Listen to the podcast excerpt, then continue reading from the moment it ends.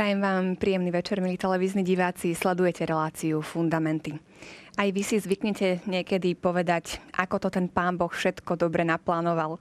Jedna z vecí, ktoré sú dvomyselne premyslené v Božom pláne, je aj manželstvo.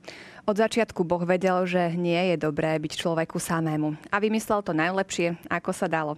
A o tomto Božom zámere budeme dnes večer hovoriť. Vítajte pri televíznych obrazovkách.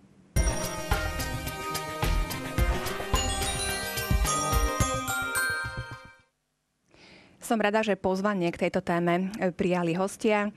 Páter Andrej Filipek z Teologickej fakulty Trnavskej univerzity. Vítajte, pekný večer. Ďakujem pekne, dobrý večer. A pekný večer prajem aj Pavlovi Strežovi zo Spoločenstva Novej evangelizácie. Pekný Vítaj. večer, ďakujem. Poďme si ešte pripomenúť, o čom sme hovorili e, v minulej relácii. Bola to téma Eucharistie a tu sú súťažné otázky a súťaž, teda, do ktorej ste sa mohli zapojiť aj vy. Prvá otázka. V Eucharistii je obsiahnuté skutočne a podstatne telo a krv Ježiša Krista, po B symbolické telo a krv Ježiša Krista, alebo C možnosť, v chlebe je telo a vo víne krv Ježiša Krista. Správna odpoveď bola A. Pali, tak si to ozrejmime. Prečo? My sme v minulej relácii o tom debatovali a Páter Andrej to pekne vysvetloval, že Tridentský koncil to vlastne jasne zadefinoval, že, že skutočne a podstatne telo a krv Pána Ježiša Krista je prítomné v chlebe, čiže odpoveď je správna. B nie je správna, v tomto sa líšime od um, oddelených bratov protestantov, ktorí to vnímajú len ako symbol. A, e, a tá C odpoveď mohla tiež miasť, ale tá hovorí o symboloch, um, ale my teraz hovoríme o tej skutočnosti a podstate, ktorá je v Eucharistii, čiže odpoveď A je správna. Čiže aj tam, ako keď chodíme len na uh, hostiu, v podstate tak, že aj v tej hostii príjmame celého Ježiša, jeho krv, aj telo. O tom sme teda Áno. tiež hovorili uh, podstatnú časť v minulej relácii. Druhá otázka, ako sa volá katolické učenie o premenení chleba a vína na telo a krv Krista? Transubstanciácia, hypostatická únia alebo anamnéza? Správna odpoveď je A. Transubstanciácia, totiž po slovensky to znamená zmena podstaty teda aj po premenení ostávajú vonkajšie znaky, chuť, farba, povedzme, chemické zloženie chleba, ale podstata je tam vlastne pod týmito znakmi je prítomný Kristus, ako bolo povedané už v prvej odpovedi. Áno. Tá hypostatická únia, e, to sa týka to sa Ježiša. Trojice. No. A anamnéza znova je časť vlastne eucharistickej modlitby. Tretia otázka. Aké je hlavné ovocie svätého príjmania? Dôverné zjednotenie s Kristom? Alebo ochrana pred hriechmi? Alebo vzájomné zjednocovanie kresťanov? Takže opäť máme A, či triačka máme dneska. E, odpoveď aj teda správna, to bol článok 1391, že príjmanie prehlbuje naše zjednotenie s Kristom. E, mohol tam byť aj e, taký chyták v tom, že ochrana pred hriechmi, ale v článku 394 je napísané, že je to oživená láska, ktorá zotiera všedné hriechy a robí nás schopnými pretrhnúť nezriadené lipnutia. Čiže nie je to automati- hoci Eucharistia je liek eh, na liek nesmrteľnosti, ako hovoria cirkevní otcovia, um, potrebujeme, keďže to sviatosti viery, potrebuje človek zbudiť si vieru a lásku a prilipnutie k pánovi a len táto, takáto dispozícia dokáže potom pretrhať tie púta neprávosti. No a e, C odpoveď nie je správna, práve naopak. E, to, že nemôžeme slúžiť spoločne Eucharistiu, je e, bolesť, ktorá nás núti k tomu, aby sme sa viac modlili za jednotu kresťanov. Čiže nie je to odpoveď C, že, že spôsobuje vzájomne zjednocovanie kresťanov. Tak toľko súťaž z minulej relácie. Teraz na obrazovke vidíte už výhercu, ktorému srdečne blahoželáme a posielame katechizmus katolíckej cirkvi. A poďme teda k našej dnešnej téme.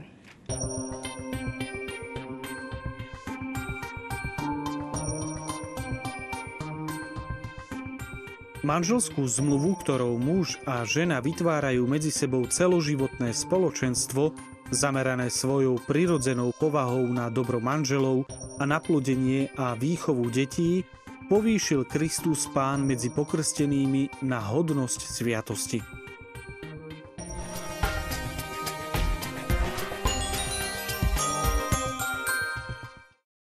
V katechizme čítame, že e, sviatosť manželstva alebo manželstvo povýšil e, Ježiš Kristus na sviatosť. Čo to znamená, že je to sviatosť? Manželstvo ako inštitúcia bola známa vo všetkých kultúrach od samého začiatku. Vlastne vďaka prehlbeným rôznym poznatkom vedeckým môžeme povedať ako zastaralé presvedčenie, keď kedysi niektorí tvrdili, že manželstvo ako inštitúcia vzniklo mnoho neskôr, že predtým to bolo jednoducho, povedali by sme dnešnou rečou voľná láska, voľné spájanie sa dvoch bytosti rôzneho pohľavia. Dnes vďaka výskumom všeobecne treba povedať, že vo všetkých kultúrách manželstvo bolo chápané ako zväzok muža a ženy, jedného muža, jednej ženy. No a nemôžeme teda tvrdiť, že je to niečo, čo vynašli, ja neviem, kresťania alebo židia. Pretože vo všetkých kultúrách, ako som povedal, je známa táto inštitúcia a jej pôvodcom v rôznych náboženstvách, v rôznych kultúrach vždy bol buď Boh, alebo teda božstvo, alebo dajme tomu ten heros danej kultúry. Teda hovoríme o tom, že Kristus ju povýšil na sviatosť, tak hovoríme o tom, že manželstvo má odteraz schopnosť posvedcovať. Keď by sme si zalovili naspäť v pamäti z predošlých eh, relácií, keď sme hovorili o tom, čo sú to vlastne sviatosti, tak sme hovorili takých 5 charakteristík, že sviatosti sú teda v prvom rade Kristové sviatosti. To bol článok 1116, ktorý hovorí, že že tak ako z Krista vychádzala sila, keď sa ho ktokoľvek dotkol, tak takisto sviatosti sú zdrojom vychádzajúcej sily. Takže manželstvo je zdrojom vychádzajúcej sily, od, e, dostáva svoju silu od Krista um, a, a sama sviatosť sa tým pádom stáva zdrojom, z ktorej prúdi milosť do, do života manželov. Potom sú to sviatosti cirkvy a tam v článku 1118 e, sa hovorilo, že sú skrzeniu a preňu.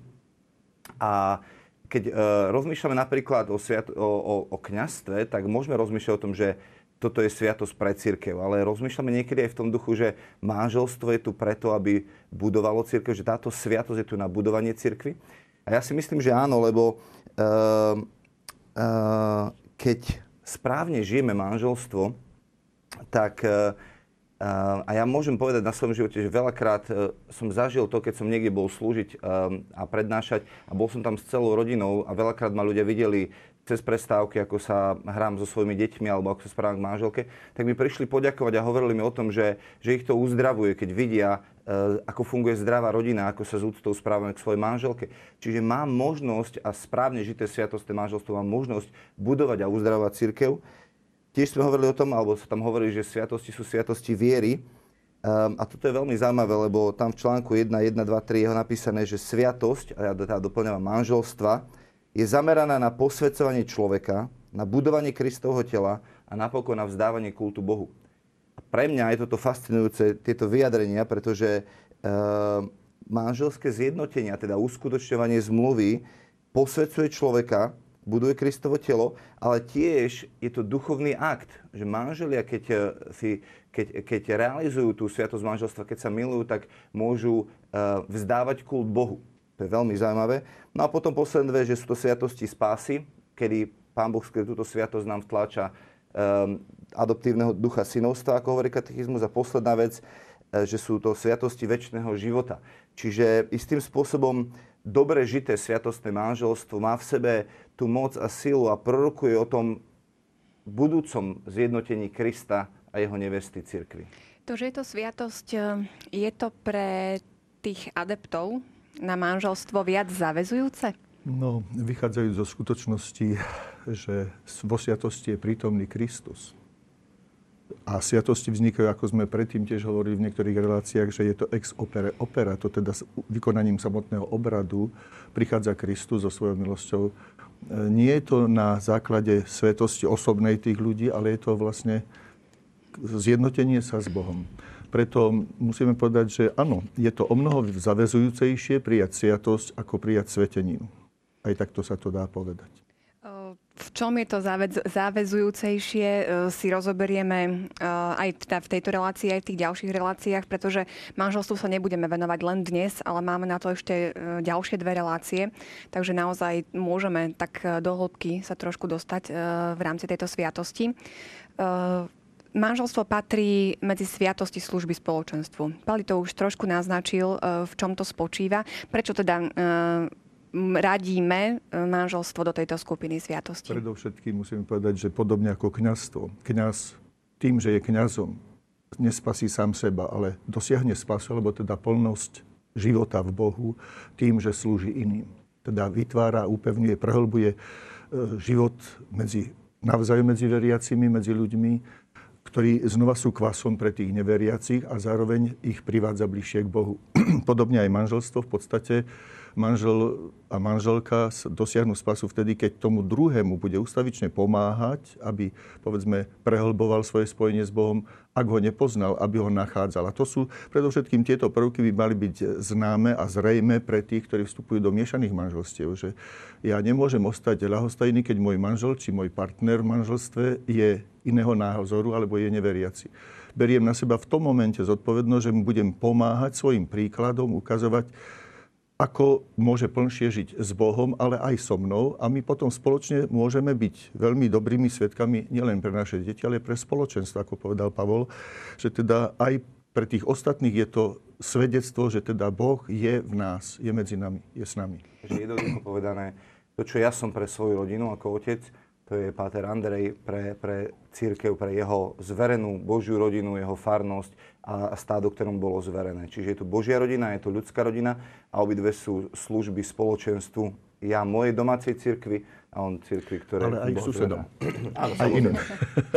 Nielen svojim. Ako je m, mm, táto téma prítomná vo Svetom písme? Poďme sa pozrieť od začiatku. Ako opisuje Biblia manželstvo?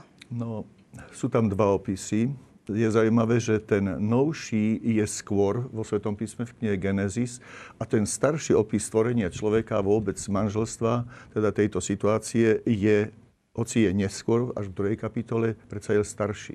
Pretože tzv. jahvistický prameň je starší, ktorý ukazuje vlastne stvorenie ženy z rebra mužovho ako pomocnice a preto, aby boli spoločne kdežto ten starší prameň znova ukazuje ich vzájomné spojenie, aby spoločne, nie samotní, ale aby vytvárali spoločenstvo, aby hľadali hĺbšie spoločenstvo potom aj s Bohom. To je začiatok vôbec. Hoci vo Svetom písme musíme povedať, že izraelský národ patril medzi iné národy, kde manželstvo, ako som spomenul v tej prvej mojej odpovedi, bolo známe ako inštitúcia a my poznáme v rôznych kultúrach manželstvo buď polygamické alebo monogamické. To znamená, väčšinou to bolo monogamické manželstvo, keďže čítame vo Svetom písme, že tam bol, Boh stvoril teda človek ako muža a ženu. Nie ako muža a ženy, ale muža a ženu. V jednotnom čísle sú spomenuté obe pohlavia. A takisto túto skutočnosť nachádzame viac, hoci v niektorých e, kultúrach sa rozšírilo, ale to bolo z dôvodov vlastne, poviem, rozvinuté hospodárstvo, tak dochádzalo k tomu, že v niektorých kultúrach bolo manželstvo polygamické a znova tu musíme rozlišovať, že to môže byť buď polygynia alebo polyandria, teda, že jedna žena má viac mužov, to je polyandria a keď jeden muž mal viacero žien, tak to je polygynia. E, tá polygynia bola predovšetkým takých prípadoch, kedy, dajme tomu, že šlo ukázať aj takú svoju mužskú hrdosť, silu, že chcel ukázať a potreboval takisto pracovné sily. Preto sa snažil ten muž mať čo najviac žien, aby mohol mať aj čo najviac detí. Čo je zaujímavé, hovorí to vlastne článok 1602, je, že Sveté písmo sa začína stvorením muža a ženy na Boží obraz a podobu a končí sa videním baránkovej svadby.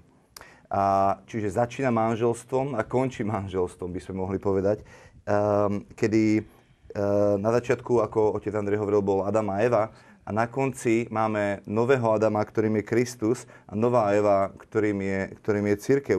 Čiže, čiže to videnie baránkovej svadby a to naplnenie Božieho povolania sa končí v zjavení pri, pri tom úplnom završení tej, tej svadby, tej baránkovej svadby, ako, ako to čítame v knihe Zjavenia v 19. kapitole. E, kde je v Biblii zmienka o tom, že Boh chce, aby muž a žena uzatvárali manželstvo ako nejaký inštitút? E, nestačí, aby sa milovali, plodili e, deti a je to nejaký taký základ, ktorý môžu praktizovať v podstate vo zväzku, že nepotrebujú papier, no, keď to môžeme celý, tak moderne povedať. Celý starý zákon nám vlastne ukazuje rôzne možnosti. Predovšetkým v Manželstvo nebolo nikdy súkromnou záležitosťou len muža a ženy, ale bola to skôr vždy záležitosť rodu, rodiny alebo celého spoločenstva, povedzme rodinného klanu. Preto sa stretávame najčastejšie s tým, že otec vyberal pre svojho syna nevestu a tiež nie tým, že šiel za ňou, ale za jej otcom. A oni, do, otcovia robili dohodu, aby títo dvaja mohli žiť. Stávalo sa isté, že niekedy, povedzme, syn sám si vyvolil manželku proti vôli svojich rodičov. Ba dokonca stretávame sa vo Svetom písme, že keďže nevesta nemala už otca, tak ani brat, ktorý bol prvorodený, nerozhodoval o tom, že či sa má vydať alebo nie, ale nechali to priamo na ňu. A to je práve skutočnosť, že teda vždy v každej situácii v starom zákone manželstvo bolo chápané, už proroci to naznačujú, rôzne knihy starého zákona naznačujú, že manželstvo bolo chápané ako obraz zmluvy Boha s vyvoleným národom. Preto nemôžem povedať, aj keď teda nebolo to spojené s nejakými obradmi, ale bolo to vždy, malo to veľmi hlboké zakorenenie cítení a v uvedomovaní si, že sme Boží ľud, teda že sme vyvolený národ. Čiže hovoríme o zmluve a to je podstatné. Na začiatku ste sa pýtali, že Kristus povýšil manželskú zmluvu na sviatosť. A čiže keď mladí ľudia argumentujú dneska tým, že nepotrebujeme žiadny papier, v zásade by sme ho nepotrebovali, ak by naše slovo malo váhu. Pretože Adam a Eva asi nemali papier, na ktorý by podpisovali to, že, že, že túto zmluvu majú. Ale dnes žijeme v spoločnosti, kedy ľudia nedržia svoje slovo a preto podpisujeme zmluvy, či už keď kupujem alebo predávam byt, alebo čokoľvek iné, ale a, to, ten papier je vlastne len potvrdením zmluvy a záväzku, celoživotného záväzku, ktorý dávam. E, čiže keď, keď sa pozrieme na, a Ježiš, e, keď debatovali o manželstve, tak, tak on to vracia naspäť a hovorí, že, že pozrite sa, ako to plánoval stvoriteľ na počiatku a že chcel, aby to bol jeden muž a jedna žena, Adam a Eva, ktorí, ktorí spolu Ehm, vlastne ehm, sa rozhodnú žiť v tom, tom zmluvnom vzťahu na veky a ako hovoril otec Andrej, je to prorocký obraz tej zmluvy medzi Bohom a jeho ľudom. Čiže keď sa aj v bode 1603 píše, že manželstvo nie je čisto ľudská ústanovizeň, máme to chápať v podstate v tomto kontexte, alebo je nejaký to som povedal, trošku. vo všetkých kultúrach to bolo chápané, že teda pôvodcom manželstva ako takého vždy bol ten buď to božstvo, alebo prípade jedno, jedného boha, tak to bol boh, alebo v prípade iných kultúr nejaký ten heros tej danej kultúry. Vždy bol povodcom. Pretože vo všetkých rôznych opisoch stvorenia človeka je opísané jasne, že boli stvorené ako, teda človek bol stvorený ako muž a žena. A keď to zoberieme do svojich rúk, tak e, sa dostaneme do problému. Ak si človek myslí, že manželstvo je ľudská ustanovizeň, tak potom e, to, čo dnes vidíme v západnom svete, že vymýšľajú manželstvo troch, ľudí, alebo no, chcú na e, manželstvo so zvieraťom, alebo keď hovoria o zmluve, tak pondelok až piatok budem mať zmluvu a sobotu nedelu som voľný, však zmluvné podmienky si môžem nastaviť ako chcem. Toto je chore, keď človek začne definovať štandardy, ktoré už kedysi nastavil Boh. Čiže my sa vraciame k tomu, čo, čo stvoriteľ dal a je to jeho ustanovizeň. Boh ustanovil manželstvo. Myslím, že dôležité je ešte pripomenúť jednu skutočnosť vzhľadom na to, že tu padlo slovo papier skutočne ten papier nebol v cirkvi zavedený. Hej. Skôr musíme povedať, že v stredoveku sa rozšili tzv. matrimonia klandestína, teda tajné manželstva.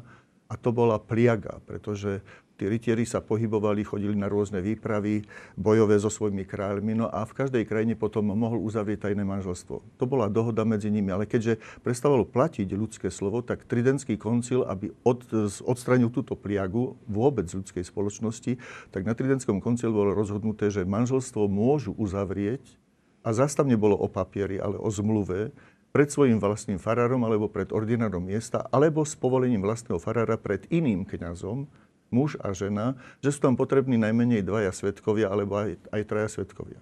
Ale nikde tam nie je napísané, že to treba zapísať.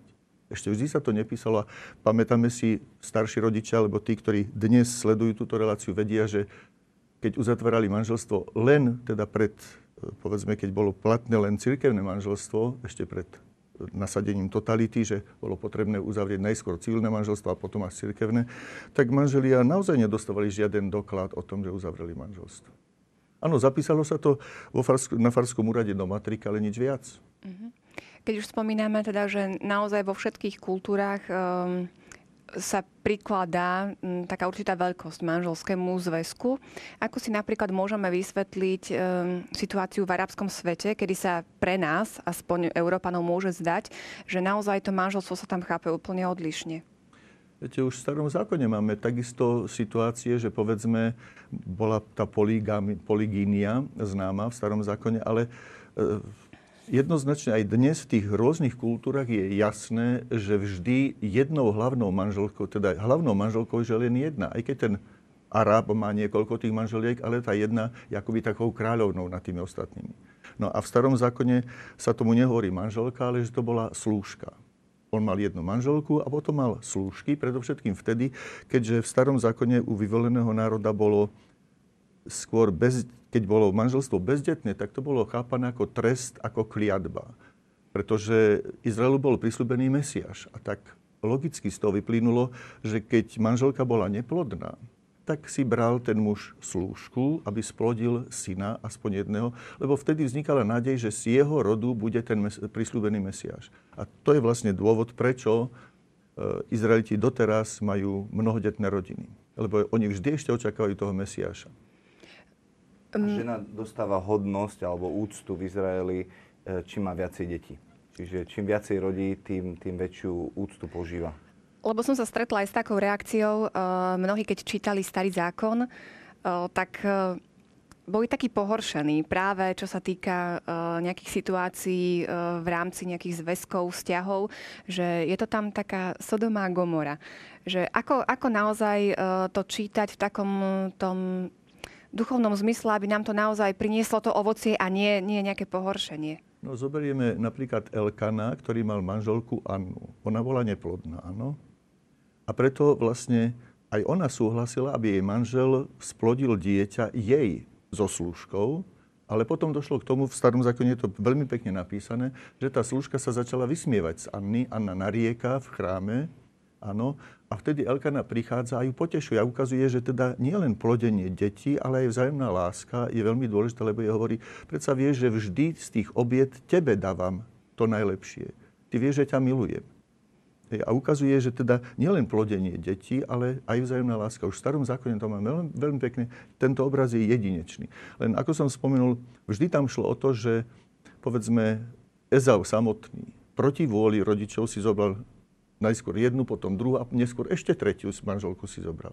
Ale tá vôľa tam bola a proroci kritizovali veľmi ostro, že čím viac má muž žien, tým vlastne ukazuje na, na verejnosti, na vonok, že akoby Boh bol neverný svojmu ľudu. Že teda porušuje práve ten obraz, narúša ten obraz celistvosti zmluvy národa, vyvoleného národa s Bohom. Manželstvo bolo v celý, počas celých dejín izraelského národa chápané ako obraz zmluvy Boha s vyvoleným národom. Tiež keď si zoberiete, že Boh vychovával svoj ľud, eh, na začiatku eh, to nebola civilizovaná spoločnosť eh, a nebolo tam a Boh nehovoril ešte s ústami svojho syna, ale hovoril skrze prorokov, hovoril skrze zákon, ako keby vychováva ten, ten, ten barbarský ľud k tomu, aby sa poľučťoval to znamená, že to, čo čítame v starej zmluve, um, nemusí byť reálne to, čo Boh si žiadal, ale práve naopak, že, že on ho vychováva. Pozrite sa napríklad na príkaz oko za oko, zub za zub. Prečo Boh dal oko za oko, zub za zub? Môžeme povedať, že to je Boh pomsty? Nie. On ich učí spravodlivosti. Lebo vtedy, keď by mi ukradol niekto ovcu, tak ja idem a ukradnem mu celé stádo. Alebo niekto mi vybije zub, tak ja mu vybijem celý chrub za to. Čiže on ich učí nepomsti sa, ale, ale na prvú úroveň e, od pomsty a to je, to, je, to je úroveň spravodlivosti. Že jedno oko za jedno oko a jeden zub za jeden zub. A keď ich naučil túto úroveň, mohol ich zobrať na ďalšiu úroveň, kde im Ježiš hovorí, bolo vám povedané oko za oko, ale ja vám hovorím niečo ďalšie. Čiže tak ako keď ja vychovám malé deti, tak e, moje malé deti ešte nerozumejú tomu, že, že odpustí a milujú a daj niekomu, lebo sú zatiaľ malé, tak ja mu poviem, dobre, buchol ťa, ale jedna stačí, že si mu vrátil, už mu, nedá, už nedávaj ďalšiu. A učím ich najprv tej úrovni spravodlivosti, až potom, keď dorastú a dozrejú, budeme ich učiť úrovni milosti, keď ju budú vedieť schopní dávať. Čiže treba čítať e, starý zákon aj v tomto kontexte, že Boh vychováva svoj ľud a to, čo vidíte, tá, vidíte v starej zmluve, nie je ešte dokonalý obraz, ale Kristus prišiel ako to vrcholné zjavenie, aby nám zjavil a ukázal, ako rozmýšľa Boh. Vráťme sa ešte k tomu začiatku. Eh, vieme teda, že Boh mal plán s manželstvom. Čo spravil s týmto plánom hriech prvých ľudí? No jednoznačne ho zničil. Um, uh, katechizmus o tom hovorí, že v článku 1607 prvý hriech, zlom vo vzťahu s Bohom, má ako prvý následok zlom v prvotnom spoločenstve muža a ženy. Ich vzťahy sa narušili vzájomnými obžalobami, ich vzájomná príťažlivosť, ktorá je darom stvoriteľa, sa zmenila na vzťahy panovačnosti a žiadostivosti. Nádherné povolanie muža a ženy, ehm, aby boli plodnými, aby sa rozmnožovali a ovládli zem, sa ťažko bolestiami pôrodu a námahou pri zarábaní na chlieb. Napriek tomu, už tu je ďalší bod, poriadok stvorenia pretrváva, hoci je ťažko narušený. Aby sa rany po hriechu vyliečili, muž a žena potrebujú pomoc milosti. Čiže uh, hriech spôsobuje oddelenie. Prvom rade to bolo rozdelenie Adama a, a Evy voči, voči Bohu, kedy sa schovávajú. Hamba, vina prichádza do života človeka a potom prichádza obviňovanie, kedy Boh sa pýta Adama, čo si to urobil a on mu hovorí, to, to žena, ktorú si mi dala, to ty si mi dal tú ženu a snaží sa obviňovať všetkých, len nie seba. Um, a toto je niečo, čo, čo prichádza vlastne do života manželov a potom uh, skrze hriech prichádza aj kliatba, a keď čítame Genesis 3. kapitolu, tak to nie je Boh, ktorý ich preklinal. Ak si či, budeme správne čítať, tak Boh preklial hada, um, ale nepreklial človeka a ukazuje im následok ako následok hriechu, ktorým je prekliatie a hovorí, že žene, ty budeš túžiť po manželovi a on bude na tebou vládnuť. A e, to je krásny obraz toho, e, ako to častokrát vyzerá v, vo vzťahoch. Viete, keď máte niekoho vo vzťahu, komu ide viac o vzťah, tak sa snaží o ten vzťah bojovať. Ale ten, komu ide menej o ten vzťah, tak vládne nad tým druhým. Um, a to vždycky je ten silnejší vo vzťahu. A táto dualita stvorenia, ktorú Boh dal, um, muž a žena, ale tiež môžeme tomu chápať aj lajci, kňazi alebo extrovert, introvert, vždycky je tam to vzájomné doplňanie sa, kedy jeden má slúžiť druhému a tak to Boh uh, chcel, ale ako náhle ja ako otec by som e, mám vo vzťahu so svojimi deťmi, začnem byť v autorite a, a nebudem dbať o vzťah, moje deti budú túžiť po vzťahu, ale ja nad nimi môžem vládnuť a môžem ich tvrdo vychovávať, alebo môžem byť aj ja ten, ktorý sa snaží ten vzťah budovať. Takže ako sme čítali, je to milosť, ktorá prichádza v Kristovi, ktorá pomáha riešiť tie problémy v manželstve a, a uzdravovať to manželstvo. Pater Andrej. Myslím si, že no, nesúhlasím celkom s Pavlom, pretože hriechom nebolo úplne zničené všetko. Keď bolo zničené, tak jednoducho muselo by všetko začínať od znova. Ja som bolo to narušené. Bolo ťažko narušené. Áno, bolo narušené, áno, ale spočiatku to zaznelo teda, že to bolo úplne zničené. Preto som hneď som svojim pohľadom vyjadril nesúhlas. Dôležité je jedno, aby sme videli, že teda Boh chcel a robil všetko preto, aby bol s človekom aby vždy mu vychádzal v ústretí. A to je práve viditeľné v celých dejinách vyvoleného národa. Vo všetkých tých situáciách, ktoré som spomenul, tých rôznych manželstiev, ktoré vznikali aj ako hriešne. Aj keď tam bolo viacero tých manželiek alebo slúžok. Vždy Boh ukazoval nejakým spôsobom a cez proroka, povedzme Malachiáš, najčastejšie vlastne karhal vyvolený národ, že sa spreneveruje zmluve s Bohom. Dokonca nazval niekedy tento vyvolený národ práve pre jeho hriechy, že je vlastne hriešnica. Je nesmierne dôležité stále si uvedomovať to, čo už máme potom ale v Novom zákone, kde najčastejšie svätý Pavol Apoštol prizvukuje to, čo Ježiš povedal sám. Pretože to nie je Pavol, ale Ježiš sám, keď prišiel, uzdravil manželstvo, povedal, pre tvrdosť vášho srdca vám Mojžiš dal takýto zákon. Ja vám však hovorím. a povedal jasne, a dokonca, poviem to ešte prísnejšie, Ježiš dokonca tú vzájomnú lásku muža a ženy ešte sprísnil, pretože povedal, kto hriešne pozrie na druhú ženu, s ňou zrešil. Takže veľmi prísne požiadavky, aby naozaj človek si uvedomoval, že v podstate my, manželia, máme pred svetom, nielen pred vlastnými deťmi, ale pred celým svetom, či, je to veria, či sú to veriaci, či neveriaci, máme reprezentovať Božiu vernosť a Božiu lásku k nám. Áno, práve ten nový zákon je e, pre nás dôležitý, ako tam dostáva, e, dochádza k tomu posunu chápania e, manželstva. Spomínali si teda aj ten Mojžišov príkaz, respektíve právo prepustiť svoju manželku. Uh, ako to vzniklo vôbec uh, takéto niečo? Poďme ešte teda trošku do tej histórie, že mohli vlastne prepustiť svoju manželku. Stretávame sa potom s tým aj v Novom zákone. Viete, ale je to zvláštne, že v starom zákone nikde nenájdeme, že by manželka mohla prepustiť svojho manžela. Totiž práve v tej zmluve, ktorú som naznačil, že otcovia sa dohodli o neveste, že teda môj syn bude mať za manželku tvoju dceru, tak práve tamto začína celé, že totiž po svadbe, po tej zmluve, ktorú zavreli rodičia, v starom zákone dokonca sa niekde spomína Dajme tomu, že to bolo 7 rokov služby. Vieme, že Jakub musel slúžiť 7 rokov, teda 14, aby mohol dostať aj tú milovanú, nielen Liu, ktorú mu dal otec, ale aj tú milovanú svoju manželku, ktorú chcel získať. No alebo potom v prípade Davida spomínané sú, že keď sa Michol, dcera kráľa Saula, zamilovala sama, tak ale kráľ jej otec Saul dal podmienku. Musíš sa hrdinsky vyznamenať. David sa vyznamenal a teda mohol si zobrať tú Michol za manželku. Len tam sú vždy jeden problém, tak akoby vyskakoval, že totiž e, ľudská slabosť a preto Mojžiš dal právo, že môže prepustiť. Je zaujímavé, že len muž mohol prepustiť manželku. Lebo tá, na základe tej zmluvy tá manželka sa stala síce majetkom muža, ale nie v tom zmysle, že to bol pasívne. On jej nemohol ublížiť, on ju mohol prepustiť. Len tiež to malo svoj význam, že keď ju prepustil, nemohol sa, ako sa to dnes niekedy stáva, vrátiť späť. Ona sa nemohla späť k nemu vrátiť. Už ju nemohol prijať späť, keď ju raz prepustil, lebo by sa prehrešil už v podstate sám proti sebe. Takže v starom zákone je to také veľmi, veľmi zvláštne, že muž sa prehrešuje vlastne keď je neverný manželke, tak manželka sa prehrešuje proti svojmu mužovi, proti manželstvu, ale muž sa prehrešuje len proti sebe. E, Ježiš práve e, prináša taký veľký dôraz na nerozlučnosť e, manželstva. Ako to mohli vnímať aj v tom kontexte starého zákona jeho súčasníci?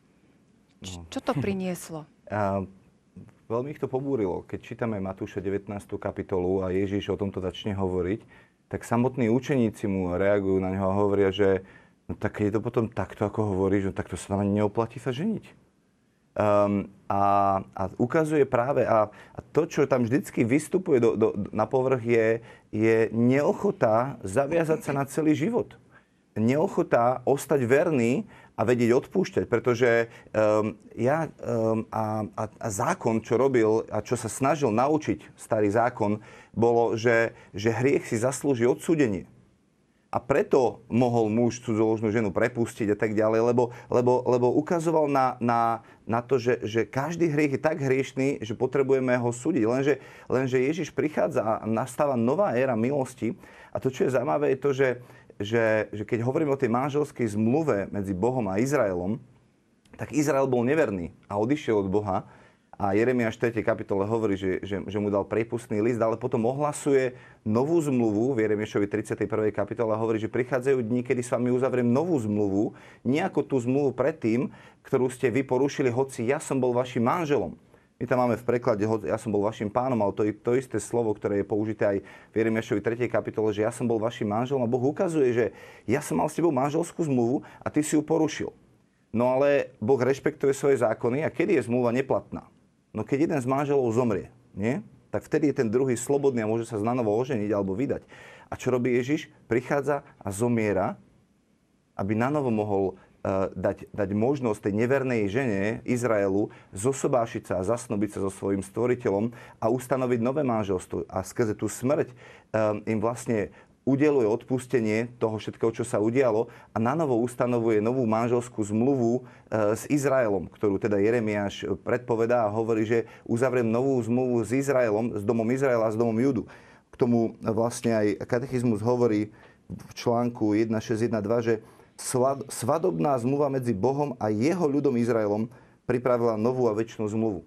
Čiže je to zmluva medzi Bohom a izraelským ľudom. No ako sa ja môžem dostať do, do tej zmluvy, medzi, svadobnej zmluvy medzi Izraelom a, a, a Bohom? No len tým, že, že v Kristovi uh, sa stanem súčasťou vlastne tej manželskej zmluvy. E, veľmi dôležitá udalosť je uh, účasť Ježiša Krista na svadbe v Káne. Uh, prečo je to taký dôležitý text práve čo sa týka aj manželstva a naozaj mnohokrát sa číta aj práve na svadobných no, obradoch. Staršia teológia totiž tvrdila, že vlastne na svadbe v Káne svojou prítomnosťou Boží syn, ktorý prišiel medzi ľudí, akoby ustanovil sviatosť manželstva. Vrem staršia teológia, pretože všetky sily dostávajú silu, všetky sviatosti dostávajú silu v podstate až z kríža.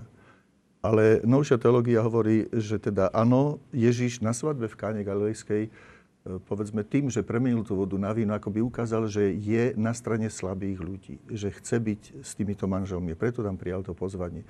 Len e, on aj v iných situáciách, ako som už spomenul, keď povedal, že teda pre tvrdosť vášho srdca, hej, teologovia dnes hovoria, že on tam akoby pripravoval to, potom ohlasoval to je teda zväzok, nerozlučiteľný zväzok medzi jedným mužom, jednou ženou. A potom to vyhlásil jasne, že teda preto človek opustí otca a matku a tí dvaja stanú sa jedným telom. Že to je v podstate e, prítomnosť Boha medzi ľuďmi.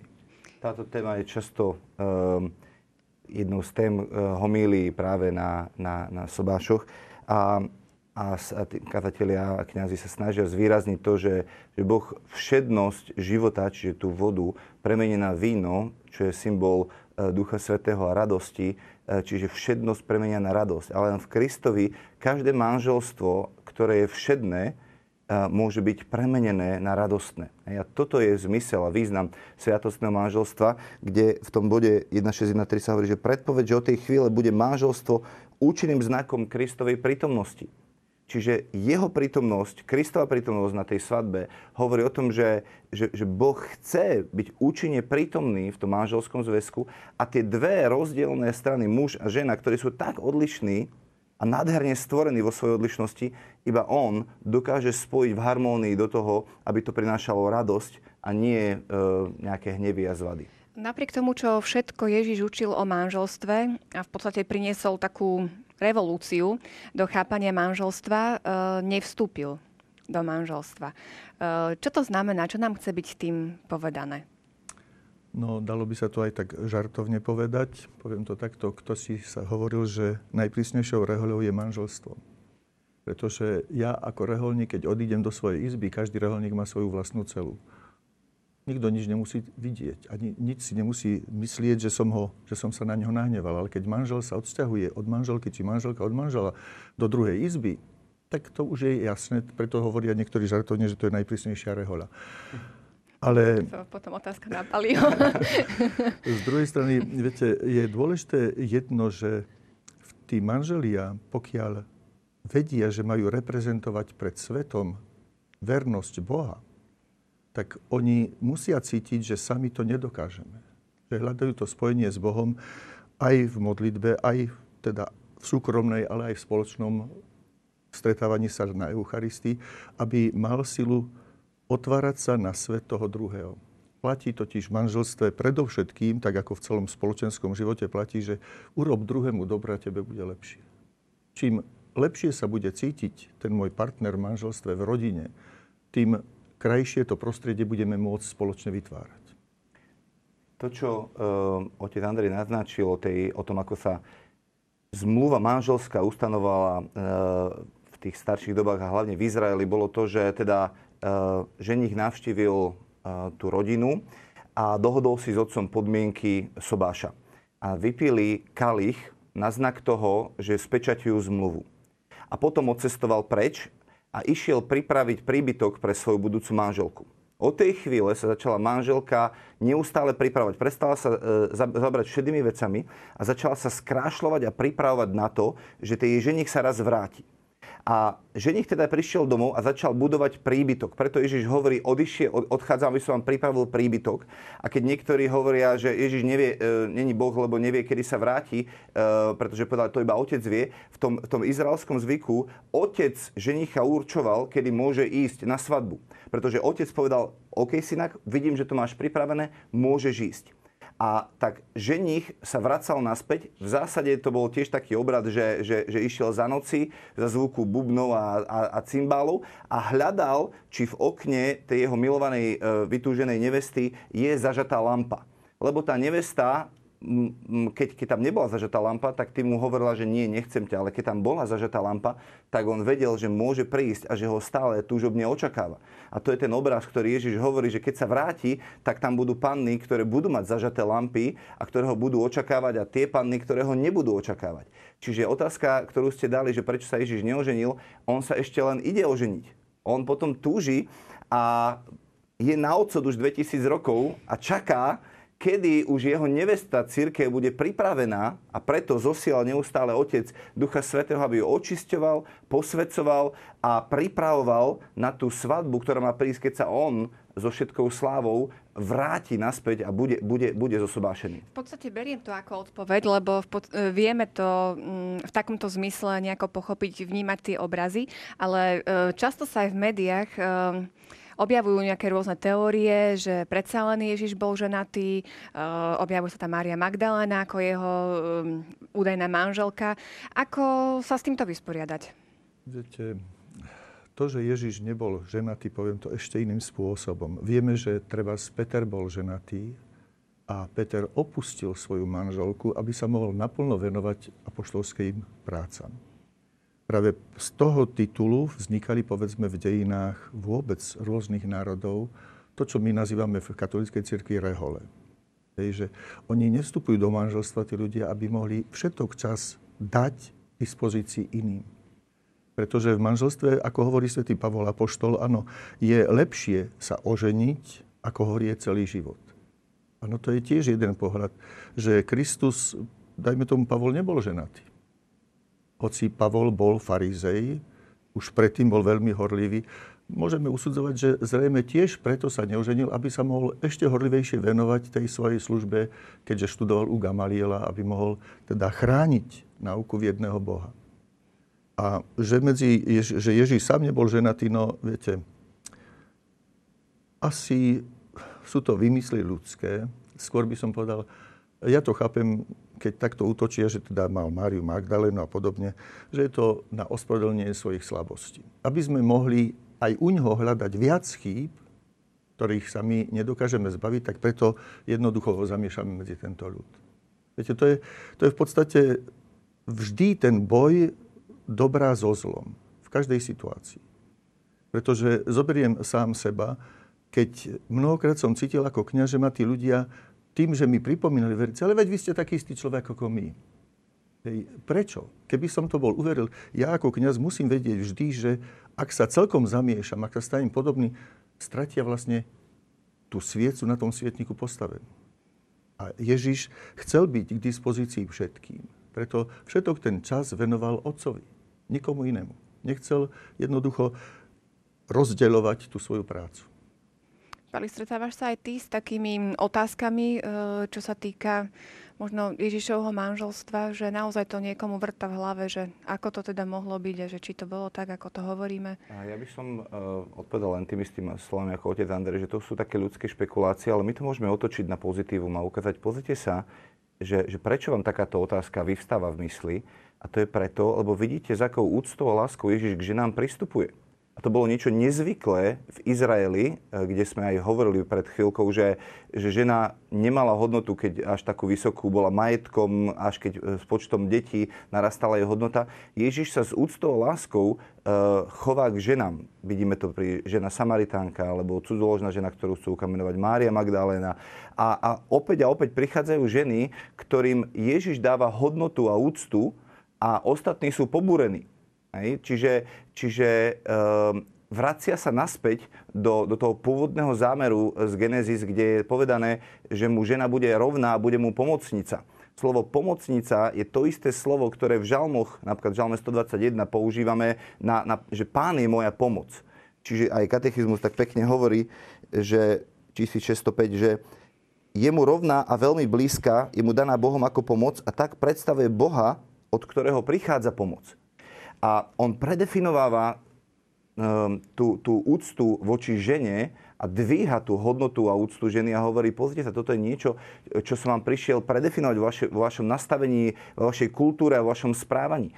Takže keď sa takto pýtajú, tak my môžeme povedať, áno, pozrite sa na kresťanské manželstva, Uh, to, je, to je niečo, čo, čo, kde môžete vidieť, ako sa muž z úctou správa žene a to je niečo, kde, čo nás Kristus učil, to, ako sa z úctou správa k celej cirkvi. V tejto súvislosti mi napadá ešte uh, jeden citát z Biblie, ktorý sa často nesprávne interpretuje.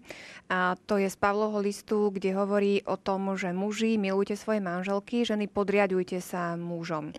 Často je to e, chápané práve, alebo dávané do takého obrazu, že áno, tá žena zase, zase sa musí podriadiť tomu mužovi a vy muži túto vládnite, robte si, čo chcete, stačí, stačí že ju akože teda milujete. Áno, Pavol Apoštol má viacero rôznych takých vecí o manželstvách vôbec, ale musíme vedieť jedno Pavol Apoštol žil v presvedčení, že druhý príchod Kristov v sláve, teda parúzia, že nastane ešte za jeho života. Preto na jednom zo svojich listov hovorí, že nie všetci zomrieme, ale všetci sa premeníme, keď príde. A to je dôkazom toho, že on očakával.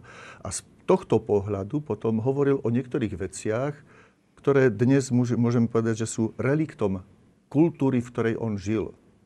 Áno, preto že v starom zákone on vyrastal v tejto kultúre. Bola žena vždy, ako sme povedali už niekoľkokrát, bola majetkom toho, alebo teda on bol pánom.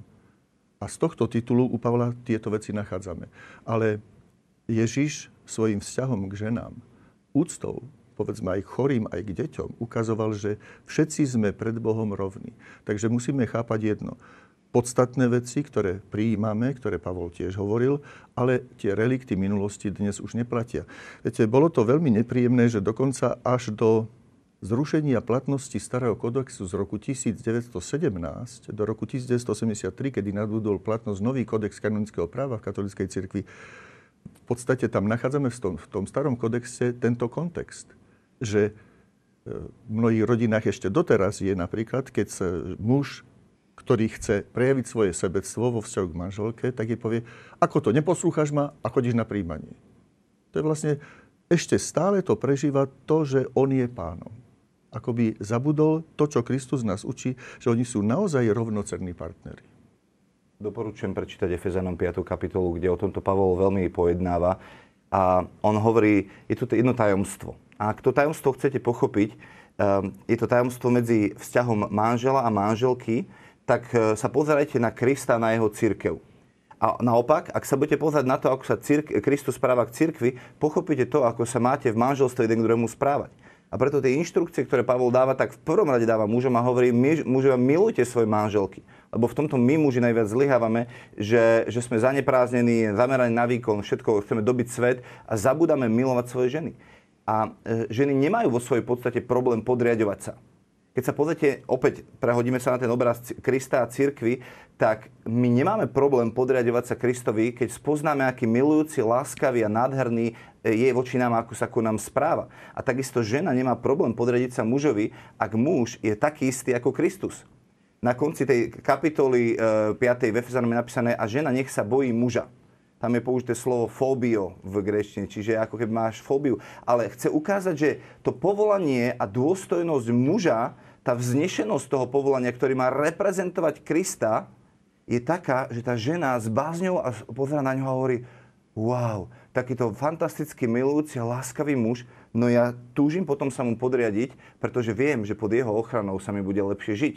Takže potrebujeme ten, ten kontext podriadovania sa e, e, vysvetľovať v tomto duchu. A samozrejme, tak ako muži majú skôr problém milovať, tak ženy e, môžu, môžu skôr mať ten problém toho podriadovania sa.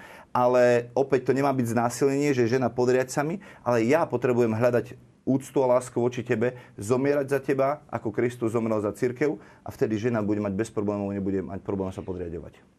V súvislosti s manželstvom nám e, katechizmus ponúka aj tému panenstva. Tak skúsme si aj túto kapitolu trošku priblížiť.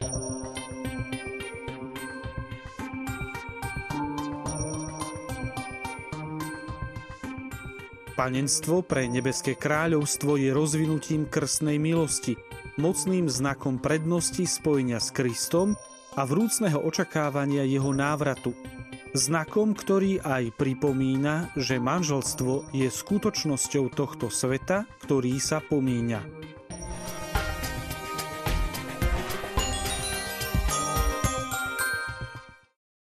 Ako teda do toho, čo sme rozprávali o manželstve, zapadá panenstvo? Eh, už som to naznačil trošička. Viete, že totiž tým, že človek žije v rodine, musí sa predovšetkým postarať o túto rodinu. A takto vzniklo také hnutie alebo myšlienka, že aby som sa mohol venovať službe spoločenstvu celý alebo celá, tak vlastne venujem to všetko, čím som, kto som alebo čo dokážem tomuto spoločenstvu. Nebudem to deliť. Isté, že v niektorých prípadoch práve vďaka svetému apoštolovi Pavlovi a vďaka jeho pohľadu očakávania toho druhého príchodu Krista, že povedal, že vlastne keď je panna, tak nech ostane pannou. Je lepšie je neženiť. Ale to len preto, že on chápal znova, keď to nemôžeme to oddeliť, lebo on chápal manželstvo skutočne ako čosi veľmi dôstojné, ako reprezentovanie toho spojenia Krista s církvou na druhej strane však vedel, že tam môže dochádzať tým problémom toho podriadovania sa vládnutia, že teda človek je slabý a môže sa to prejaviť. A preto odporúčal panenstvo. Vieme, že mnohí cirkevní otcovia to dokonca až preceňovali, že chápali skôr manželstvo v tých prvých storočiach kresťanstva akoby liek na náruživosť ľudskú. A preto vyzdviholi panenstvo.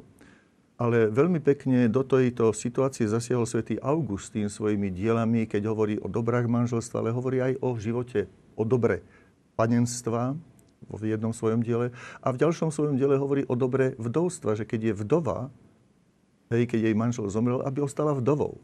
Aby si vážila ten svoj stav. Aby nehľadala znova možnosti. Ale to je skôr ako taká ukážka toho, že manželstvo je e, časná záležitosť tohto sveta, pretože na druhom svete sa už nebudú ani ženiť, ani vydávať, ako hovorí Kristus, áno, že je to pominutelná záležitosť a preto v podstate aj v tom manželskom slube je do mojej a tvojej smrti. Manželstvo končí na, ten, na tejto zemi. Preto ďalej čítame u svätého Pavla, že ak by sa manželstvo malo stať prekážkou, povedzme, že v prípade manželov, ktorí sú neveriaci, a počas trvania manželstva jeden z nich sa stane veriacím, tak zrazu to môže dôjsť k tomu, že ten neveriaci nebude chcieť s ním žiť. A vtedy apoštol Pavol hovorí jasne, dobre, nech odíde, nie si k, ním, k nemu viazaný.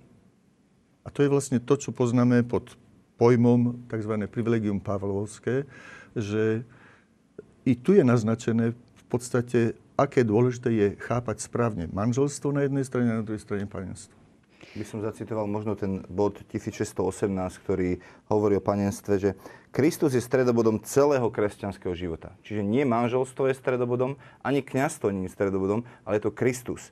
Hej. A moja identita není v tom, že som otec, ani identita Patra není v tom, že je kňaz, ale to, že sme, že sme skrze Krista dostali tú výsadu stať sa Božími deťmi.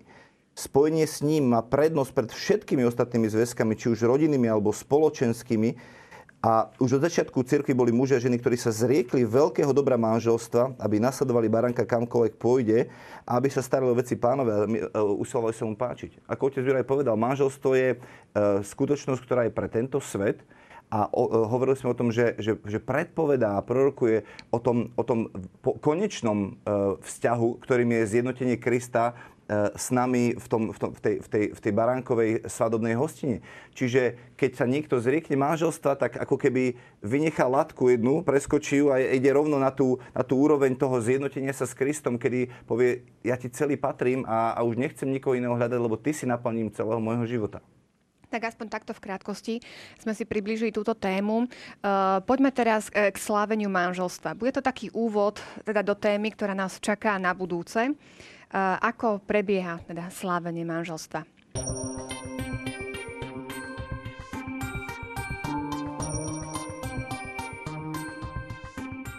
V latinskom obrade sa sviatosť manželstva medzi dvoma veriacimi katolíkmi normálne slávi počas Svetej Omše, vzhľadom na to, že všetky sviatosti sú späté s Kristovým veľkonočným tajomstvom.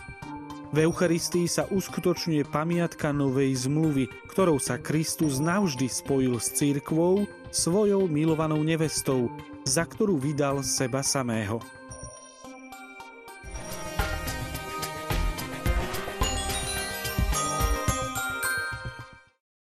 Počuli sme v príspevku naozaj také silné prepojenie e, na Eucharistiu.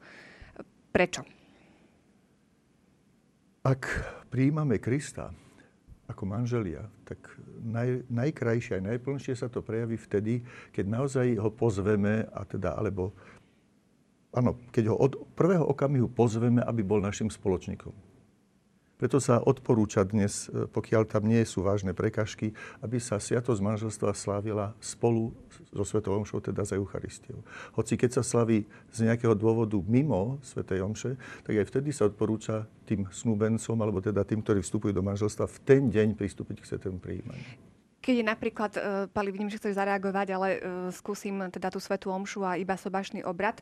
Je to, uh, teda sú nejaké dôvody na to, kedy môže byť len sobašný obrad, alebo to závisí od priania snúbencov, že teda Závisí to od priania snúbencov, ale poviem to ešte aj takto od takej úcty, pretože vznikajú aj manželstva, povedzme, miešané.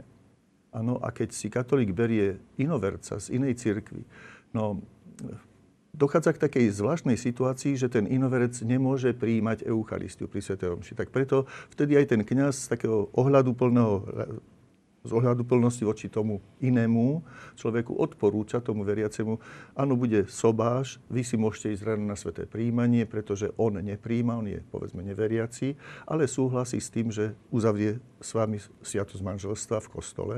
A preto, mu odpor, preto odporúčam radšej bez Svetej Omše v takomto prípade. Aby, sme, aby sa on necítil menej cenný, aby sme nevolali nejaké také pohľady čudné, že a prečo on nejde na Sveté príjmanie. Pali. Ja len uh, som chcel zareagovať na to, že, že um, katechizmus hovorí, že, že všetky sviatosti majú svoj prameň z Kristovej obete, ktorá sa slávi počas Eucharistie.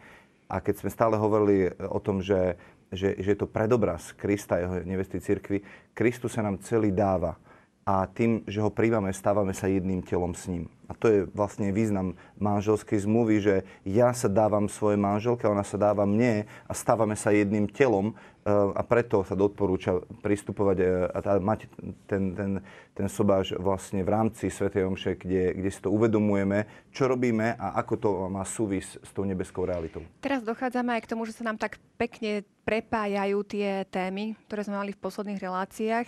Sviatosť Eucharistie, Sviatosť manželstva a takisto katechizmus spomína aj e, Svetú spoveď, kde je potrebné teda, aby manželia sa pripravili na to sviatosť aj prijatím e, Sviatosti zmierenia. E, v čom je Svetá spoveď taká iná?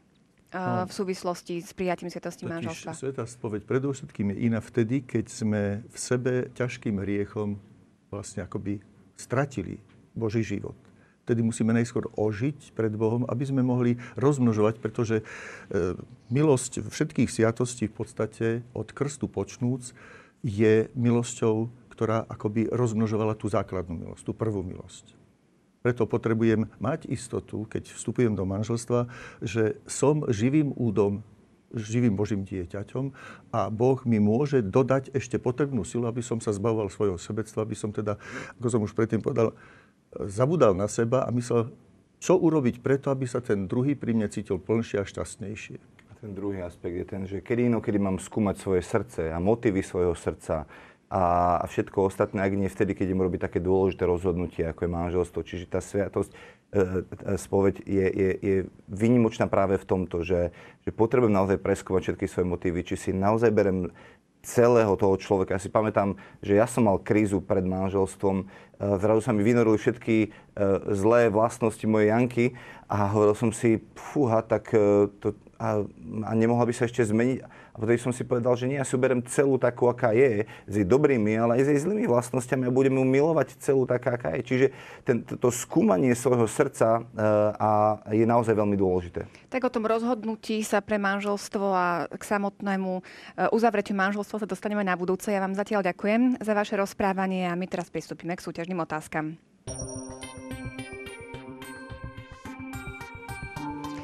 Manželstvo patrí medzi sviatosti uvádzania do kresťanského života, sviatosti uzdravenia alebo sviatosti služby spoločenstvu. Druhá otázka znie, dovolenie prepustiť vlastnú manželku dal Mojžiš, faraón Hofra alebo kráľ Nabuchodonozor.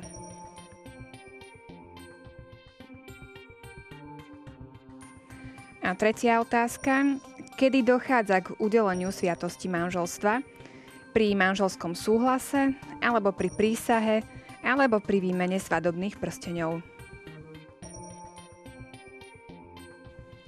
Svoje odpovede nám môžete posielať na známu adresu fundamentyzavináč.tvlux.sk.